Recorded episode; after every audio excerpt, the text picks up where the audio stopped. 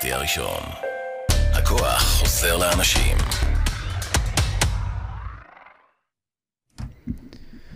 צהריים טובים לכולם, וככה באנרגיות יותר גבוהות, אה, אנחנו מתחילים את השידור עם מתן אה, ניסטור. קודם כל, אני מקווה שאתם אה, ככה בטוב, והתחלתם את השבוע ברגל ימין ושבוע חזק. אנחנו ממש עכשיו מתחילים. אני אציג פה את מתן. מתן, אני מכיר אותו דרך, דרך האינסטגרם, ואני עוקב אחריו כבר מעל לחצי שנה. אדם מאוד מיוחד, הוא בעלים של קבוצת יאללה. יש לו כמה יאללה, זה יאללה ספרים, יאללה רזים, יאללה תמונות ויאללה עסקים. לא. שכחתי איזה יאללה? לא. לא. זה פגעת בכולם. יפה מאוד.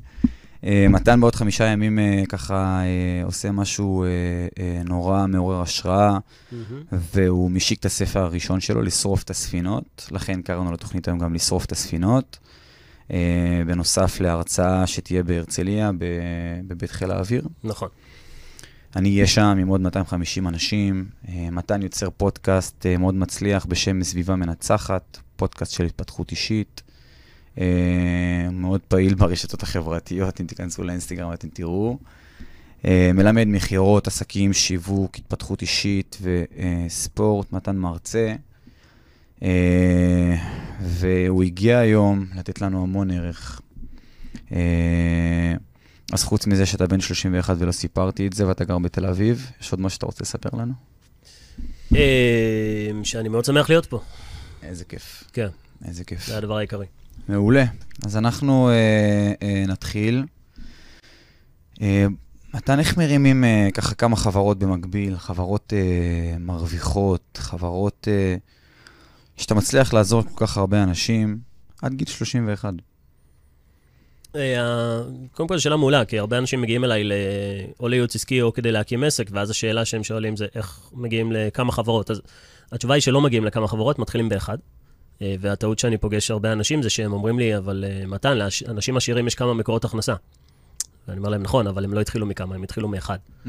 אז הדבר הנכון זה לבחור באמת משהו אחד כדי להתמקד בו, והדבר הנכון לעשות זה לבנות קהילה קודם.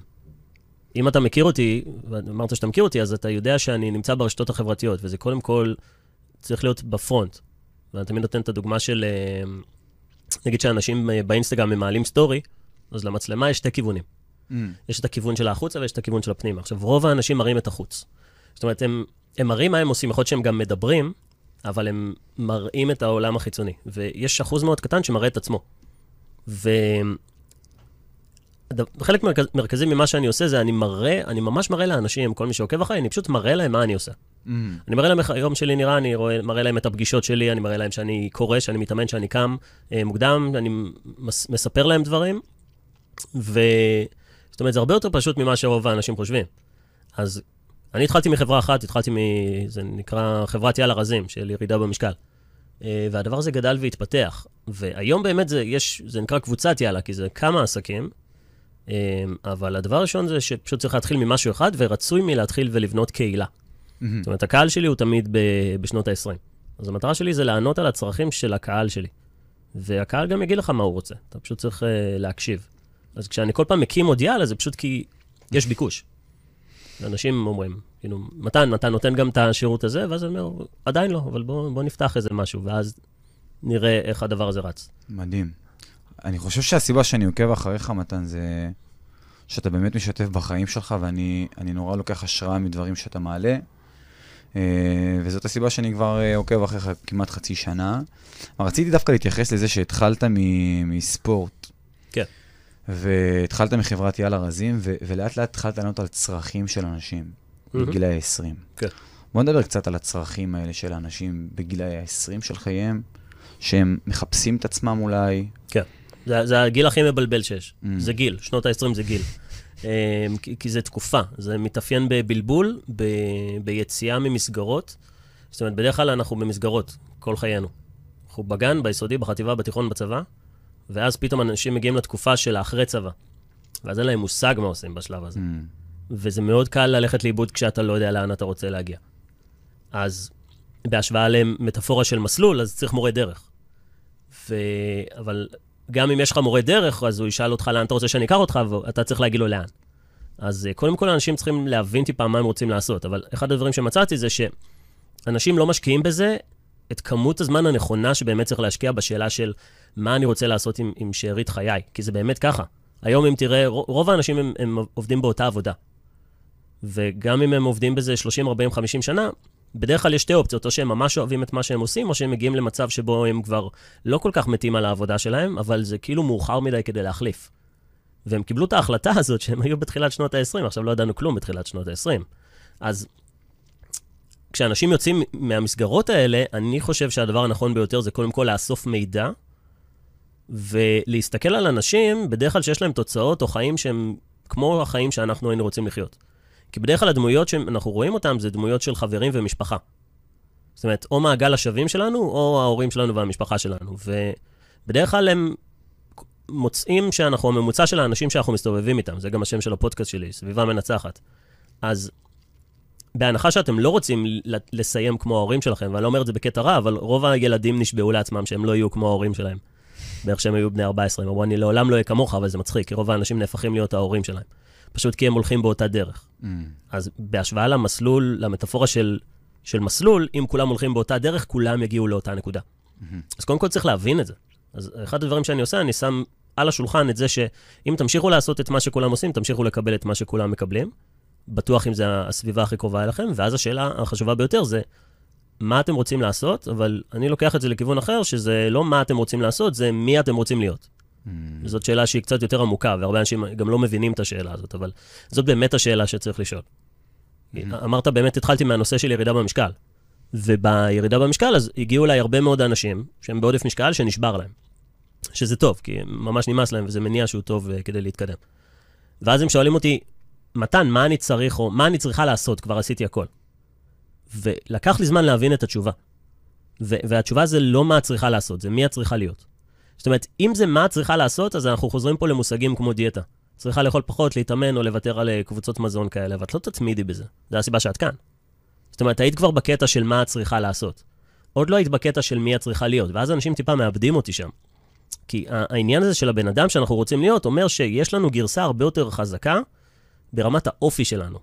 במילים אחרות, אותה אישה שרוצה להוריד במשקל, היא פשוט צריכה להיות אישה נחושה יותר, עם משמעת עצמית גדולה יותר, שלא מוותרת לעצמה, ו, וזה בהגדרה בן אדם אחר.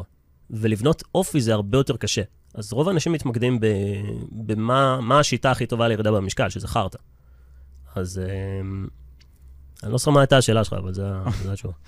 אנחנו דיברנו על הצרכים, ומה שאני מבין ממך זה שאתה פשוט זיהית צורך של מתאמנים להתפתח אישית. תוך כדי האימון. כן, שאלת לגבי מה האנשים בשנות ה-20 רוצים. כן. אחד מהם, הם רוצים להיות סקסים, הם רוצים להוריד במשקל. בדרך כלל אנשים ש, שבשנות ה-20 שמגיעים אליי, הם לא באים אליי להוריד במשקל מסיבה בריאותית. זאת אומרת, הם בריאים, הם, הם בסדר. הם, אולי הם שמנים, אבל אם הם יישארו באותו משקל ונוסיף לזה 20 שנה, אז הם יהיו בבעיה בריאותית. אבל הבריאות היא פחות רלוונטית בגיל הזה. זה בדרך כלל דימוי עצמי, ביטחון עצמי, למצוא זוגיות, אה, להיראות טוב יותר. וזה, mm. וזה מניע שהוא חזק. בטח שאתה רווק או רווקה.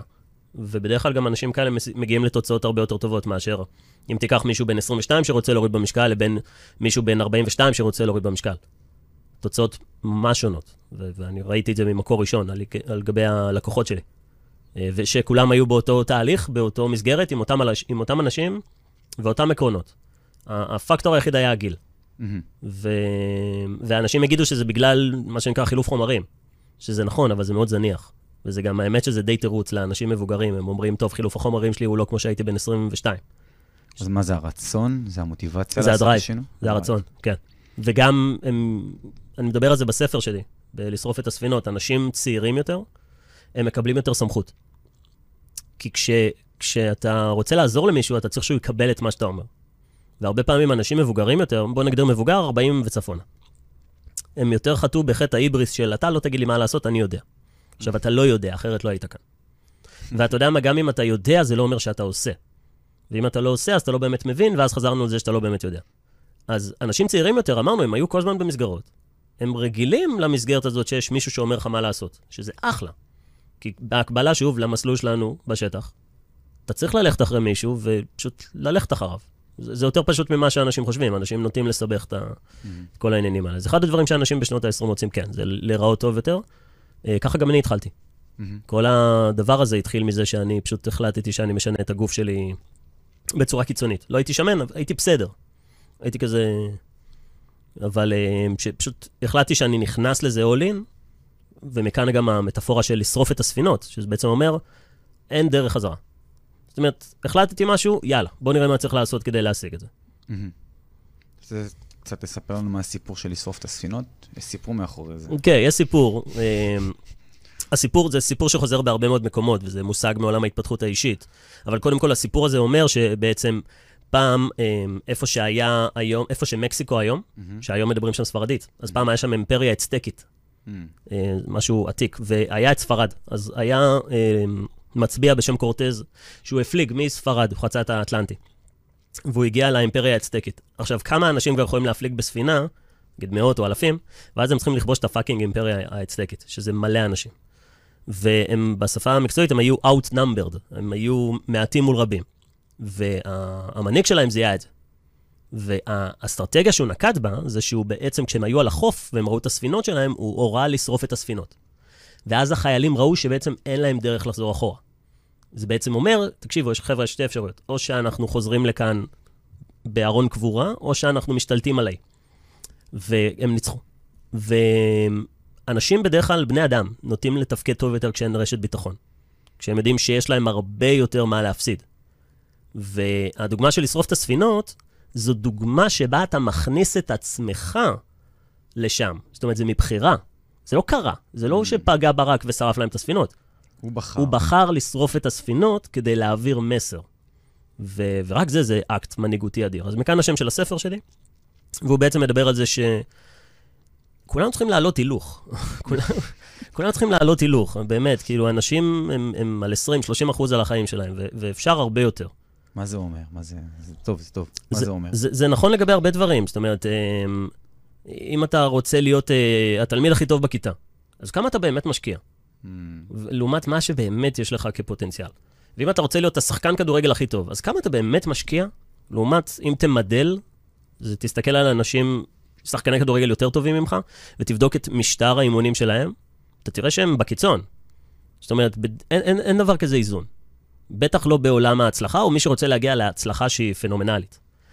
זה קל להסתכל היום על האנשים המצליחים, ולהגיד, כן, יש לו משפחה, ילדים וזה, אבל זה לא מעניין. היום הוא מיליארדר והוא בן 50. אני רוצה לדבר איתו שהוא היה בן 24. רוצה לדבר איתו שהוא היה בן 24, רווק, גר אצל ההורים שלו, שם אני רוצה לדבר איתו. זה הדבר המאתגר. יש איזשהו קטע כזה, אני, כשאני התחלתי את ה... כשאני התחלתי את העסקים שלי, אז אמרתי לעצמי, אני מחפש השראה. אמרתי, איזה קטע אם ביל גייטס היה מגיע עכשיו לארץ, והוא היה מעביר אה, הרצאה לעסקים, אז בטוח הייתי הולך. הייתי הולך, יושב ורואה את ביל גייטס, אבל הייתי רואה את ביל גייטס שהוא בן 70. מהמם. זאת אומרת, היה עולה איזה בן אדם מבוגר, טריליארדר של החיים, יש לו המון כבוד, אבל כמה הוא באמת יכול לעזור לי כשהפער הוא כל כך גדול? עכשיו, גם אם הוא יגיד מהזיכרונות עבר שלו, הוא צריך לחזור 40-50 שנה אחורה, לעולם שונה, בלי אינטרנט, טכנולוגיה אחרת. זה, זה לא כזה רלוונטי, הוא ייתן לי השראה בתכלס, בגלל שהפער כל כך גדול והעולם היה שונה, אז אני לא באמת אצליח לקחת ממנו משהו.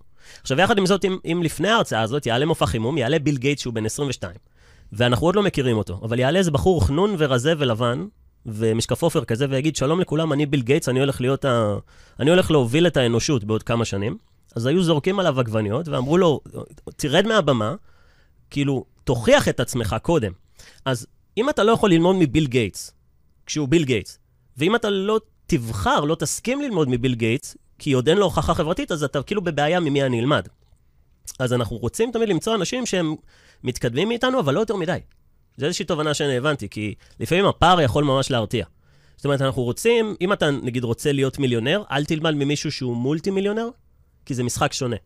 זאת אומרת, תמצא אנשים שהם נמצאים בפער שהוא לא רחוק ממך. פסגה, שתיים לפניך. כן, הוא עדיין זוכר, זה עדיין טרי, אה, הפער הוא לא כל כך גדול, השפה היא די דומה, זה יהיה דבר שהוא מאוד נכון. אז הדבר השני שהוצאתי לאוויר זה יציאה לעסקים, שזה בעצם לכל מי שאו רוצה להרוויח יותר כסף, או רוצה להיות עצמאי, מי שרוצה, שהוא כבר יש לו עסק, שרוצה להשתפר בעולם הזה. אז אחרי שהקמתי חברה מצליחה של ירידה במשקל, אז אמרתי, אוקיי, בואו אני אלמד אתכם. אז אה, זה התגלגל, והיום אה, חלק מרכזי ממה שאני עושה זה ללוות בעלי עסקים, או אנשים שרוצים להקים עסק. ואני אומר להם רק את מה שאני עשיתי. כאילו, יש לך גם איזה קבוצה, נכון? שאתה מלווה לחצי שנה. יש לי אנשים שאני, כן, יש לי קבוצות ויש לי סדנאות, ו... כן, יש לי שירותים ויש לי מוצרים, שזה שני דברים שהם שונים, אמ, אבל המטרה זה להפיץ כמה שיותר. כאילו, יש לי את הפודקאסט, יש לי, שתי, יש לי תוכנית רדיו, שזה עוד פודקאסט, ואני כותב עכשיו ספר, אז המטרה זה פשוט, לה... אני מנסה לשנות לכולם את הצורת חשיבה, את ה mindset. זה באמת מתחיל בזה. ממ. בחזרה לאותו ילד או ילדה שהם בני 22, והעולם מכווין אותם ללהיות שכירים וללכת לאקדמיה, זה כי ה mindset שלהם הוא, זה נגזרת של הסביבה. נגזרת זה הכוונה שאם אני מקיף את עצמי באנשים מסוימים, אני אחשוב כמוהם, כי אין לנו מחשבה שהיא שלנו. אז רגע, אתה אומר, ה mindset שאתה מכווין אליו, כן. זה לשרוף את הספינות. לשרוף את הספינות זה אסטרטגיה שהיא לא לבעלי לב חלש, אה, וגם תלוי בשלב שאתה נמצא בו בחיים, כי לפעמים מגיעים אליי אנשים, נגיד שהם כבר עם, אה, נגיד מגיע, מגיע אליי מישהו שהוא עם אישה וילדים וכלב ומשכנתה ובית. אז הוא עובד כשכיר והוא רוצה להקים עסק עצמאי. אז לשרוף את הספינות תהיה להגיד לו, תקשיב, תגיד לבוס שלך שאתה מתפטר מחר, ואז בוא נתחיל לרוץ. עכשיו, לא בטוח שזה יהיה הדבר הנכון והאחראי ביותר לאותו בן אדם. Mm. אבל כשיבוא אליי מישהו צעיר, שיש לו כמה שקלים בחשבון הבנק והוא עובד כאיזה שליח של וולט או מאבטח והוא לא רוצה, הוא אומר, מחר אתה עוזב את זה, ובוא נתחיל, נתחיל לטפס את ההר, וזה עובד מעולה. יש לי משהו להוסיף על הסיפור שלך. אומרים מפקד טוב תמיד משאיר נתיב הימלטות לאויב. כדי שלא יהיה לו את ה mindset של, של לשרוף את הספינות, שהוא צריך להתאבד על האויב שלו. תמיד תשאיר לאויב שלך נתיב הימלטות. ואני אומר את זה עכשיו בהקשר של צעירים ב... אה, בגילאי ה-20, שהם רואים איזה עסק מצליח לאבא, רואים איזה משהו שצץ להם, איזה דלת אחת פתוחה, והם ישר הולכים לשם, הם נמלטים לשם. הם לא עושים את המקסימום בלחפש את, את, את עצמם, לא עושים את המקסימום, כמו שאתה אומר. להשקיע את מירב המאמץ, להשקיע את כל מה שיש לך. אנשים לא יודעים מה זה אומר לחפש את עצמם, ו- וגם לי לקח, לי לקח uh, זמן עד שהצלחתי להבין מה זה אומר למצוא את עצמנו. אנחנו לא צריכים למצוא את עצמנו, אנחנו צריכים ליצור את עצמנו. Mm. אנשים אומרים, אני, אני צריך למצוא את עצמי. אין, אין דבר כזה, אתה תמצא את מי שאתה. זה, זה צריך להבין זה. אתה לא יכול למצוא מישהו אחר. תסתכל במראה, הנה, מצאת את עצמך. אתה פשוט צריך ליצור את עצמך. מי שאני היום, זה הבן אדם שרציתי להיות לפני שנה-שנתיים. זאת אומרת, אני בהגדרה חי את החלום של עצמי. Mm. היה לי, איזה, היה לי מטרות, היה לי חלומות, דמיינתי דברים. רציתי להיות במקומות כאלה, רציתי להביא רצות, רציתי לכתוב ספר, רציתי להקים עסקים, רציתי להרוויח כסף. ואז אתה שואל, זה נקרא הנדסה הפוכה. אתה אומר, אוקיי, אני יודע מה אני רוצה להיות בסוף, עכשיו בוא נגזור אחורה. Mm. עכשיו, כל מה שאותו בן אדם צריך לעשות זה רק לדעת מה הוא רוצה להיות. לגבי הגזירה אחורה, זאת אומרת, זה נקרא התוכנית, אז בן אדם אומר, אוקיי, אני יודע שאני רוצה להיות בחופש כלכלי, איך עושים את זה? זה יותר פשוט ממה שאתה חושב. כן. תמצא מישהו שהוא בחופש כלכלי, שילמד אותך. אז, אז, אז זהו, אני רוצה להתייחס שנייה לזה, למה שאמרת. אני מכיר את זה כחשיבה תוצאתית, מה שאמרת, הנדסה הפוכה. כן. אה, אבל אתה אומר ליצור את עצמך. מה זה אומר? זה בעיקר לחלום, להגיד מה אני רוצה, להגיד מה, מה, מה אני רוצה, מי אני רוצה להיות, כמו שאמרת? אתה יכול אה. לתת כמה שאלות מכווינות למי שמאזין לנו עכשיו? כן, האדם שאנחנו רוצים להיות זה... אפשר לעשות מין טבלה כזאת, Mm. טבלה של שתי עמודות. בעמודה אחת יהיה לנו תוצאות, ובשני יהיה לנו אופי. Mm. אז הכותרת תהיה הבן אדם שאנחנו רוצים להיות, יהיה לנו אופי ותוצאות, טבלה שנראית כמו צלב. ובחלק של, ה... של התוצאות, אנחנו שואלים איזה דברים שאפשר למדוד אותם, יש לבן אדם שאנחנו רוצים להיות. זה יכול להיות כמו כסף, אחוזי שומן, אה, מספר אה, פרטנרים אה, זוגיים מיניים, כמות עוקבים, זאת אומרת, דברים שבאמת אפשר למדוד אותם, אה, שככה לאורך הדרך אפשר לראות שאתה נמצא בהתקדמות. הדבר השני, זה, זה אופי. אוקיי. ופה זה נהיה מעניין. זאת אומרת, זה דברים שקשה למדוד. זאת אומרת, זה להיות בן אדם שהוא חכם יותר. Mm. בן אדם שהוא עם ביטחון עצמי גבוה יותר. בן אדם שהוא מאמין יותר בעצמו. בן אדם שהוא חברתי יותר. עכשיו, זה דברים שהם לא בש... בעמודה של התוצאות, פשוט כי קשה למדוד את זה. זה יותר תחושה וזה יותר מבוסס. הדרך הכי טובה כדי לדעת שאתה מצליח בעמודה של האופי, Mm. זה כשאתה פוגש אנשים שלא פגשת הרבה מאוד זמן, ואומרים לך, תקשיב, השתנית. זה האינדיקטור הכי טוב. אבל איך אתה שם, איך אתה שם את התוצאה הזאת כתוצאה שאתה רוצה להשיג?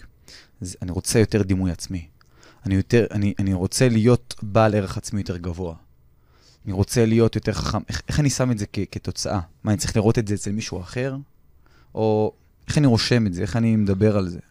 אתה, צריך פשוט לחשוב מה היית רוצה, מה היית רוצה להשיג. ויש שאלה שאני שואל הרבה פעמים אנשים שבאים אליי לייעוץ עסקי. אני שואל אותם כמה הם מרוויחים היום, הם עונים לי, ואז אני שואל אותם כמה הייתם רוצים להרוויח.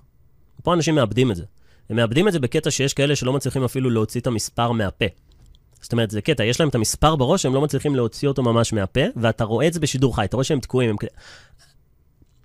וזה, והשלב הראשון זה להאמין בכלל שאתה מסוגל לעשות את זה. זאת אומרת, אתה צריך קודם כל לדבר את הדברים האלה, וזה כבר uh, שלב שהוא מתקדם יותר. אז לגבי השאלה, מה אתה רוצה? זה כל מה שאתה רוצה, אבל יש לנו, ב, יש לנו בתוך הראש, יש לנו מין גלאי אמת שקר כזה, mm-hmm. וזה סופר מעניין. זה, אתה יכול לרשום משפט. עכשיו, אתה יכול נגיד לרשום uh, על דף, uh, סתם, אני חזק. ואתה תרגיש שאתה בסדר עם זה. עכשיו, יכול להיות שתרשום, אני רזה, ואז יקפוץ לך איזשהו קול לתוך הראש, יגיד לך, מתן, אתה לא רזה. Mm. וברגע שהקול הזה קופץ, אני קורא לו האיש הקטן שדופק לנו את החיים, mm. וזה הקול שמוריד אותנו. עכשיו, זה, זה גלאי שהוא מעולה, כי כשאני מוצא שאנשים אומרים לי איזשהו סכום שהם רוצים להרוויח, הם אומרים איזשהו סכום, ואתה רואה עליהם, אתה ממש רואה על הפנים שהם לא מאמינים שהדבר הזה אפשרי. ואם הם טיפה יורידו, ואתה שואל אותם, מה עם המספר הזה, אתה מרגיש בנוח איתו? ואומרים לי כן, ואתה רואה ממש שהם מרגישים בנוח עם המספר הנמוך יותר. עכשיו, הסיבה שאני אומר את כל הדברים האלה, זה כי אני בעד שאנשים ישאפו גבוה, אבל צריך לבנות את זה. זאת אומרת, אם בן אדם, או לגבי השאלה שלך, איך אני מציב לעצמי מטרות? מטרות צריכות להיות הרבה יותר גבוהות ממה שיש לנו היום, אבל בתחום ההגיוני, כי אם המטרה הזאת, אני אתפוס אותה כמוגזמת, אני פשוט יכול להגיד, אוקיי, אין לי מושג אפילו איך מגיעים לזה, כאילו, הגזמתי. זאת אומרת, אתה רוצה להצליח, שיהיה לך הצלחות קטנות, ואז כל פעם ניקח את זה לשלב הבא, כל פעם ניקח את זה לשלב הבא. זה נקרא להיכנס ללופ חיובי. Mm. ואז אתה באמת יכול להתקדם. זה לוקח קצת יותר זמן מפשוט להציב מטרה אחת גדולה, פשוט כי הפער, אתה רוצה לגשר עליו, אתה רוצה, אפשר לדמיין איזשהו הר, שיש מדרגות, ועל כל מדרגה כתוב את המילה מטרה. אז אתה עולה על המטרות שלך, ואז אתה מעצים את המטרות, אתה לוקח את זה לשלב הבא. מדהים. תגיד, האיש הקטן הזה שדופק לי את החיים, כן. זה סוג של מנגנון... אה... שיפוט, סוג של מנגנון הגנה מסוים. הגנה, כן. הגנה. נכון. אה, אה, שאני לא אתאכזב, שאני לא אגדל אה, יותר. אנחנו נכנסים פה למוח, שזה סופר מעניין, אבל המטרה של המוח זה שנשרוד. Mm. לא שנשגשג, mm. לא שנתפתח. ולכן בבחירה, בין להישאר בטוחים לבין להגשים את עצמנו, המוח יבחר בדרך כלל שנהיה בטוחים. כי העניין הוא כזה, כדי להגשים את עצמנו, ברוב המקרים אנחנו נצטרך לצאת מאזור הנוחות, והמוח לא אוהב את זה. הגדילה שלנו תמיד נמצאת מחוץ לאזור הנוחות, אני מסביר את זה בספר ובהרצאות שלי. עכשיו, בגלל שהמוח מתוכנת לזה שנשאר בחיים, כל פעם שנרצה לאתגר את עצמנו למשהו שהוא אקסטרה אורדינרי, אקסטרה מה, מהממוצע החברתי, המוח יגיד, בשביל מה? כאילו, בש, בשביל מה אתה צריך את זה? זאת אומרת, אתה כאילו רב עם עצמך. אז יש לנו בתוך הראש את האיש הקטן שדופק לנו את החיים, שאומר לנו בשביל מה, ואנחנו צריכים את, ה, את האנטיתזה שלו. שזה נקרא הבן אדם שאנחנו רוצים להיות. Mm-hmm. זאת אומרת, אנחנו, אני מתאר את זה באיזשהו מודל שאנחנו באמצע, יש את האיש הקטן שדופק לנו את החיים, ויש את הבן אדם שאנחנו רוצים להיות, ואנחנו קרואים באמצע. כל אחד כאילו תופס לנו את היד, ו- וזה פשוט עניין של למי אנחנו מקשיבים יותר. ורוב האוכלוסייה מקשיבה יותר לאיש הקטן שדופק להם, שדופק להם את החיים. ואני אומר את זה בספר, שאם זה היה כמו מפלגה, כאילו שתי מפלגות, אז לאיש הקטן שדופק את החיים יש מפלגה ענקית. כאילו, רוב האנשים שם. ו... אבל זה בסדר, כי המפלגה של האיש הקטן, של הבן אדם שאנחנו רוצים להיות, היא לא מחפשת את כולם. היא מחפשת את מי שרוצה, מי שמוכן, מי שמוכן לשלם את המחיר, מי שמתאים, ומי שמחויב. אז uh, בגלל זה גם אומרים שאין מקום לכולם בפסגת ההר, שזה באמת נכון. או שבלמבורגיני יש שתי מושבים ובאוטובוס יש 50. Mm. יש סיבה שיש אחוז, איזה אחוז? פחות מאחוז. יש 100 אנשים שמנהלים את העולם.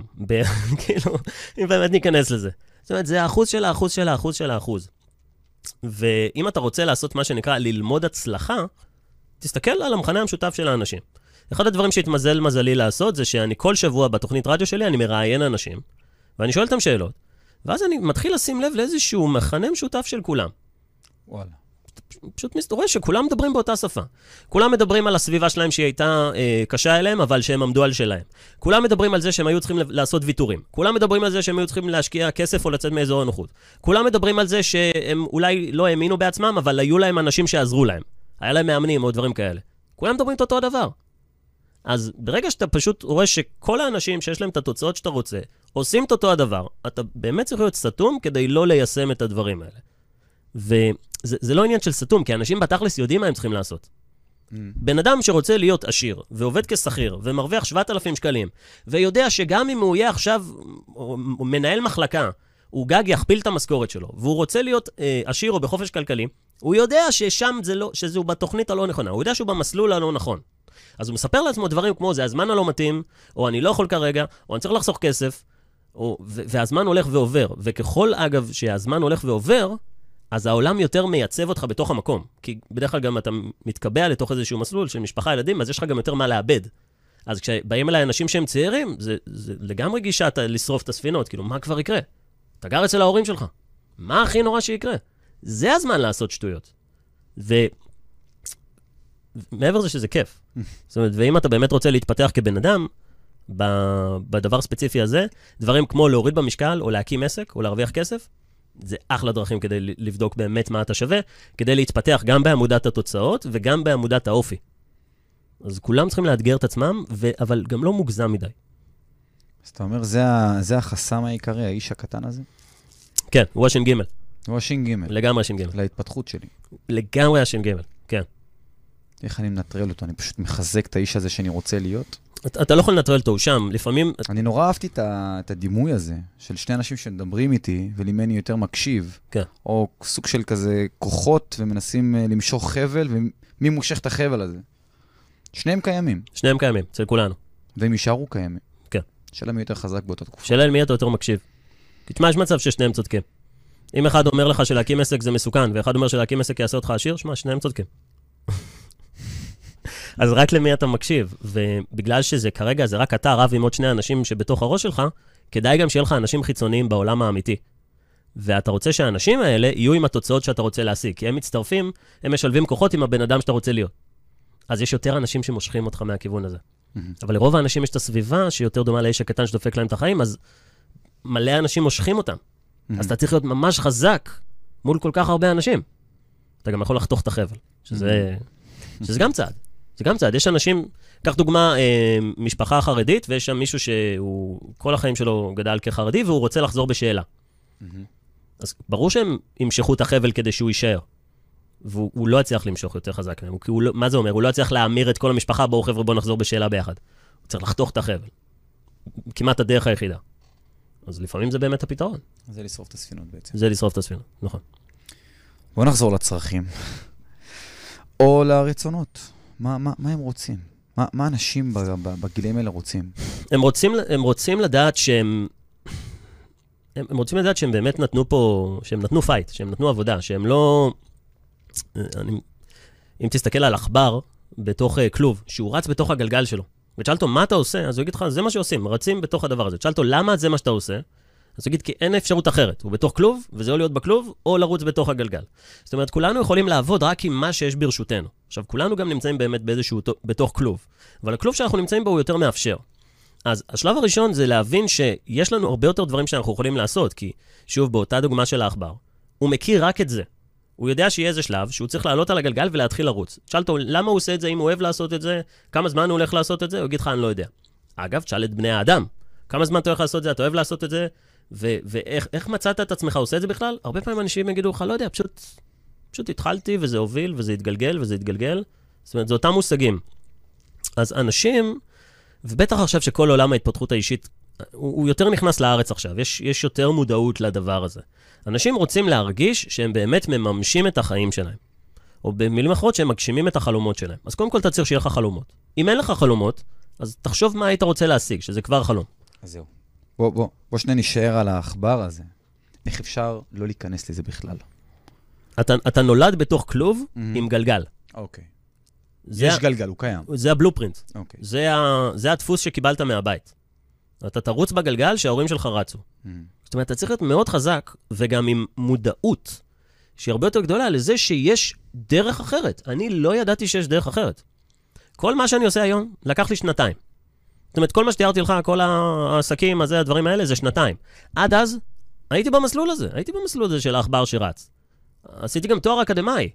זאת אומרת, אם היית שואל אותי מה אתה עושה, מה המטרה, כן, הייתי אומר לך שיש איזשהו כיוון. אבל להגיד לך שזה באמת שאני מת על זה, שאני רוצה לעסוק בזה? אם היית שואל אותי במהלך הלימודים שלי, אם אני הולך להתעסק בזה, הייתי אומר לך, תשמע, אני לא בטוח. מהמם. והייתי מת שיבוא אליי מישהו כמוני, שיגיד לי, אם אתה לא בטוח שזה מה שאתה עושה, למה אתה עושה זה? לא חבל על הזמן, על האנרגיה, על הכסף שלנו, לא חבל על הדברים האלה?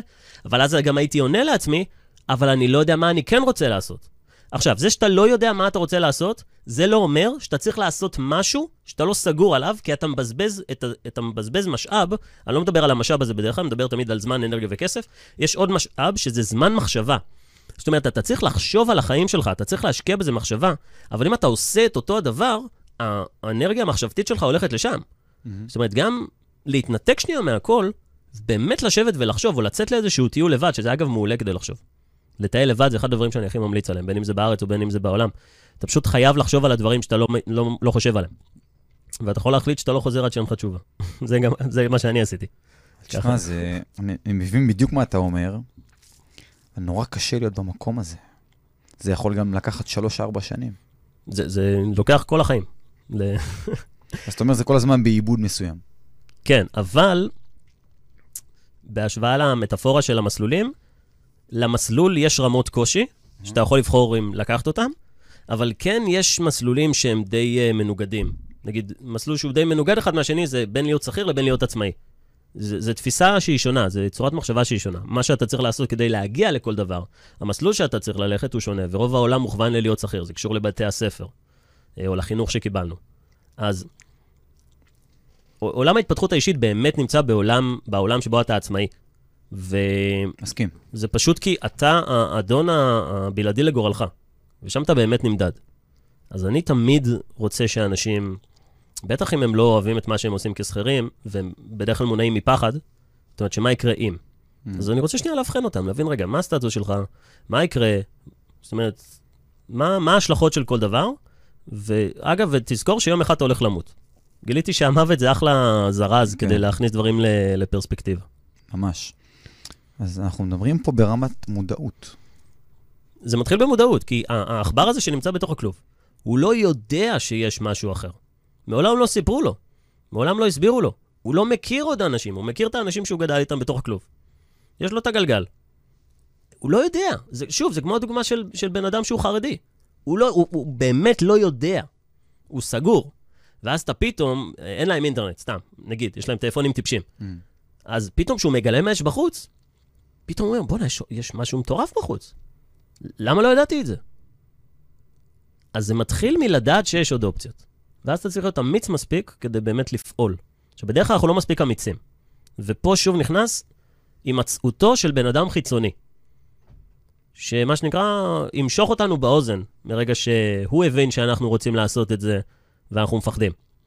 יפה. אז אנחנו, יש לנו פה כבר כמה המלצות שאנחנו יכולים לסכם אותן, לעטוף אותן. לגמרי. זאת אומרת, אתם צריכים לדעת מה אתם רוצים להשיג, אתם צריכים בהיבט של אה, הבן אדם שאתם רוצים להיות, איזה תכונות אופי יש לכם היום ואיזה תכונות אופי הייתם רוצים שיהיה לכם בעתיד.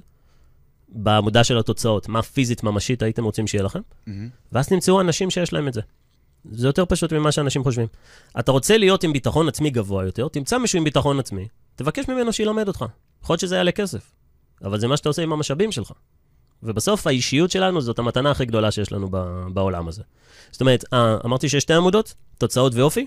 האופי מוליד את התוצאות. זאת אומרת, האופי מנצח. אם תיקח לבן אדם עם אופי חזק את התוצאות, הוא יחזיר אותן. הוא הבין את הקטע. יש לו את זה, אי אפשר לקחת ממך אופי. אפשר לקחת ממך כסף. אי אפשר לקחת את האופי שלך. מה שאתה אומר פה, תשקיע בעצמך כדי שתקבל תוצאות. כן, אבל אנשים לא מבינים מה זה אומר תשקיע בעצמך. להשקיע בעצמך זה, כמה דברים. הדבר הראשון זה, זה מה אתה מכניס לתוך הגולגולת שלך. איזה מידע. זאת אומרת, מי שמקשיב לפרק הזה, בהגדרה מכניס את המידע הנכון. יחד עם זאת, המון אנשים מכ- מכניסים מלא חרא. זאת אומרת, טלוויזיה, חדשות, עיתונים, אה, אתרים של כתבות, ו- ו- והם נחשפים לאנשים שצורכים את התכנים האלה, אז הם רק שומעים תוכן שהוא לא מקדם ולא רלוונטי. אז זה שני דברים, מה אתה מכניס ומה אתה מפסיק להכניס החל מעכשיו. ככה משנים צורת חשיבה, קודם כל. אז הרבה אנשים שאומרים לי, מתן, אין לי מושג מה אני רוצה לעשות, אומר להם, אוקיי, בוא קודם נבין מה אתה מכניס לתוך הראש שלך. מה אתה מכניס ומה אנחנו מפסיקים החל מעכשיו. בגלל זה אני מייצר תוכן. בגלל זה אני כותב ספר, בגלל זה אני עושה הרצאות. אני מייצר, אני מייצר תוכן בכל צורת מולטימדיה שיש. עוד לא עשיתי סרט, אבל כאילו, יש אה, סרטונים ויש פוסטים בכתב ויש ספר ויש פודקאסטים, ו... זאת אומרת, קחו. אבל קודם כל אתה צריך להבין שאתה לא מרוצה מאיפה שאתה נמצא. ובדרך כלל אנשים לא מבינים, הם נמצאים על מה שאני קורא לו טייס אוטומטי. טייס אוטומטי זה המצב שרוב האוכלוסייה נמצאת בו, הם מרחפים. בהשוואה למטוס, כשאתה טס במטוס, יש שתי רגעים שהם מרגשים. שאתה ממריא ואני- ושאתה נוחת. זאת אומרת, אתה ממריא, יש, איזה כיף, משהו חדש, וכשאתה נוחת, יש, הגענו. עכשיו, אם אתה בטיסה של 7 שעות, תבוא אחרי 4 שעות, אנשים כאילו שפוכים. אנשים ממש לא נהנים. עכשיו, רוב הטיסה זה הטייס האוטומטי. עכשיו, זו הקבלה מעולה להמון דברים. כשאתה מתחיל משהו חדש, אתה מאוד מתרגש. ונגיד, הייתי, הרציתי מול חיילים לא מזמן. אז שאלתי, כמה מכם אה, התגייסו לפני שנה, הרימו את היד? כמה מכם משתחררים ממש בקרוב? אתה רואה אנשים, יאה, ככה. למה? הם לפני הנחיתה. הם מתרגשים, הם עומדים לנחות איפשהו, וזה מרגש. עכשיו, דבר עם אלה שהם שנה וחצי בתוך הצבא, הם לא, לא היה להם כוח להרים את היד אפילו. עכשיו, הטייס האוטומטי זה רוב חיינו. הטייס האוטומטי זה רוב חיינו, כי ההמראה והנחיתה, זה יקרה כשנתחיל משהו חדש, אבל רוב הזמן אנחנו עובדים על המשהו החדש הזה. אז זה אומר שני דברים. אחד, יכול להיות שהרבה אנשים מקשיבים, והם מרחפים באוויר, והם לא מבינים אפילו שהם על טייס אוטומטי, והם אפילו לא יודעים לאן הם רוצים להגיע, והם לא מרוצים מהיעד הזה. אבל אם היית פעם על מטוס, ואתה פתאום מגלה שאתה בטיסה הלא נכונה, אז כאילו, איך אתה יורד? כאילו, מה אתה עושה? אז יכול להיות שפתאום, יכול להיות שיש אנשים שהם, נגיד סתם, בלימודים של תואר של ארבע שנים. הם שנתיים בתואר, הם באמצע הטיסה. זה היה מרגש בהתחלה, זה יהיה מרגש בסוף. באמצע הזה של השנתיים אין עם מי לדבר, הם רובוטים, הם שונאים את מה שהם עושים. תבוא אליהם, תגיד, אתה אוהב את מה שאתה עושה? יגיד, לא, אני שונא את זה. אז למה אתה עושה את זה? ופה אנשים נתקעים. כי הם, הם מבינים שהם עושים משהו שהם לא אוהבים, הם מבינים שהם עושים משהו שהם גם אולי לא רוצים להתעסק בו, יש להם עוד שנתיים של הדבר הזה, איזה בן... מה יקרה בכלל עוד שנתיים? אבל אין להם את האומץ. אין להם את המשאבים הנפשיים כדי להגיד, טוב, אני, אני הולך לעצור את זה. זה קשור לזה שאנשים לא רוצים להיתפס כוותרנים. זאת אומרת, מה יחשבו עליי? זה, זה אחד הדברים החשובים ל, לרוב האנשים, תמיד. זה, זה קשור לתיאוריית השבט. כולנו גדלנו בשבט של איזה 50 אנשים, ומה יחשבו עליי פוגע ב, בתדמית שלי לגבי הכל. אבל כשאנשים נמצאים בתוך מסלול, בתוך טיסה, והם לא רוצים לוותר, הם צריכים לדעת שאנשים מצליחנים הם הוותרנים מספר אחת. אם אני, אם אני נמצא במשהו שאני לא אוהב, אני עוזב אותו באמצע. לא מזמן נרשמתי לאיזושהי סדנה. חמישה מפגשים, שילמתי על זה כמה אלפי שקלים. במפגש השני הבנתי שזה לא בשבילי. עזבתי, המשכתי, המשכתי לשלם. אבל זה לא אומר שזה שאני משלם, או שזה שיש עוד המשך, זה אומר שאני צריך לבזבז באמת את המשאב הכי יקר שלי, שזה הזמן שלי ולהיות שם. אז אם אתם לא אוהבים את מה שאתם עושים, תוותרו. עכשיו, זה מסוג הטיפים שלעולם אנשים לא ייתנו. אנשים בחיים לא יגידו, "ת- תוותרו. הם לא יגידו את זה. כי כאילו צריך להמשיך וזה. לא, ממש לא. התקופה שלנו, של שנות ה-20, זאת התקופה כדי להתנסות. זה מאוד קל ופשוט לשבת בכיתה וללמוד. זאת אומרת, אין פה איזה משהו שהוא, אין פה איזה משהו שהוא מטורף. ואני מצטער לכל מי שלומד, כן? כי, כי בטח יש פה אנשים שמקשיבים והם אומרים, לא, זה מאוד קשה ללמוד. אני מסכים שזה יכול להיות קשה ללמוד, אבל אתה עדיין נמצא ממש באזור הנוחות. לא רק לימודים, זה יכול להיות צבא, זה יכול להיות עסק שפתחת. ו- כמו, כמו להיות בקבע. כמו להיות בכיף. כמו להיות בקבע. אחלה מסגרת, אחלה כלוב אה, מזהב. נכון, מקבל כסף, גם אה, עבודה בהייטק או דברים כאלה. אנשים מפחדים, אנשים מפחדים מהחיים יותר מהמוות. זה, זה איזשהו משהו ששמתי לב. אנשים ממש מפחדים, אנשים ממש מפחדים לצאת למסלול אחר. ואנשים בדרך כלל מונעים מפחד. וראינו את זה בקורונה. כן. ראינו את זה בקורונה, איך הרייטינג עלה ודברים כאלה, ואנשים נמשכים לפחד, ופחד מזין פחד. אז בהקשר גם למה שאמרתי מקודם, אנשים צריכים לשים לב מה הם מכניסים לתוך הראש שלהם, ואם אתם קולטים שאתם נמצאים על טייס אוטומטי, אתם צריכים להבין שזה יהיה לכם, זה לא יהיה לכם פשוט לצאת מזה, אבל זה הכרחי. כי אתם יודעים לאן אתם עומדים להגיע, ואתם יודעים כמה זמן זה ייקח. זאת אומרת, אתם יודעים הכל. וזה הבזבוז האמיתי. המלצה בקטע הזה. מה, לשבת עם עצמי, לחשוב רגע, לקבל החלטה מחדש, ללכת למישהו שיעזור לי. אנשים נמצאים בטייס האוטומטי, אתה אומר, הם נמצאים בתוך הטייס האוטומטי הזה, הם לא יכולים, לא בטוח שהם במודעות של... הם לא יודעים. הם לא יודעים, ואנשים לא זה חושבים... עצוב. זה לא... תשמע, אני, אני, אני מבין את זה כי הייתי שם, ואם מישהו היה אומר לי בגיל 25, בוא תהיה, תהיה, תהיה עשיר, הייתי אומר, מה הקשר? כאילו, בחיים אני לא מגיע לזה. זאת אומרת, זה קשור לאמונה. זה קשור לאמונה עצמית. והאמונה העצמית שלנו זה, זה, זה סופר עמוק, אבל זה, זה כל הדברים שאספנו כל החיים שלנו. אמונה זה משהו שהוא לא נכון כמו כוח המשיכה, אמונה זה משהו שאני מניח שהוא נכון. זאת אומרת, אין פה איזה משהו אמפירי שאומר, אם אני חושב שאם יהיה לי כסף, אז אני אצטרך, אה, אני אצטרך אה, לעבוד על אנשים, אין, זה, לא, זה לא נכון. אבל מספיק שיש לי את האמונה הזאת, מספיק שיש לי את האמונה הזאת שאומרת לי את זה, אני כבר מתנגד לזה בצורה פנימית. אני אוהב את המושג תחושה של ודאות. זה... אמונה. למה אתה מתכוון? יש לי תחושה של ודאות שזה נכון. זה לא משהו בהכרח נכון, כמו שאתה אומר. נכון. יש לי תחושה של ודאות מסוימת שזה נכון. נכון, אמונה אה, זה מתקבעת על בסיס אה, חברה, תרבות, אה, בית שגדלת בו ודברים שאתה, תכנים שאתה צורך, זה האמונה שלך. זה קשור לפוליטיקה, זה קשור ל, ל, לדת, לכסף, זה אמונה שולטת בהכל, אז יש מלחמות, המלחמות הן על, על אמונה, Mm, זה הכל זה. כן. אז קודם כל אתה צריך להבין ש... שזה חתיכת עבודה. ממש. זה בעיקר עבודה מנטלית. זאת אומרת, עד שאתה מגיע לשלב שבו אתה מתחיל לבצע את הפעולות, תקשיב, יש מלא זמן עד שזה קורה. אז מה זה שם? זה זמן של שאלות? איפה? אולי, בזמן הזה של, ה... ש... ש- של היציאה מהטייס האוטומטי הזה, זמן של ההתלבטות. קודם כל, אתה צריך להבין שאתה יושב בכיסא, במושב Mm. הטייס, אתה יושב במושב F7, וממש בא לך לרדת, ו- ו- ו- ואתה, ואתה אומר, אוקיי, איך יורדים מכאן?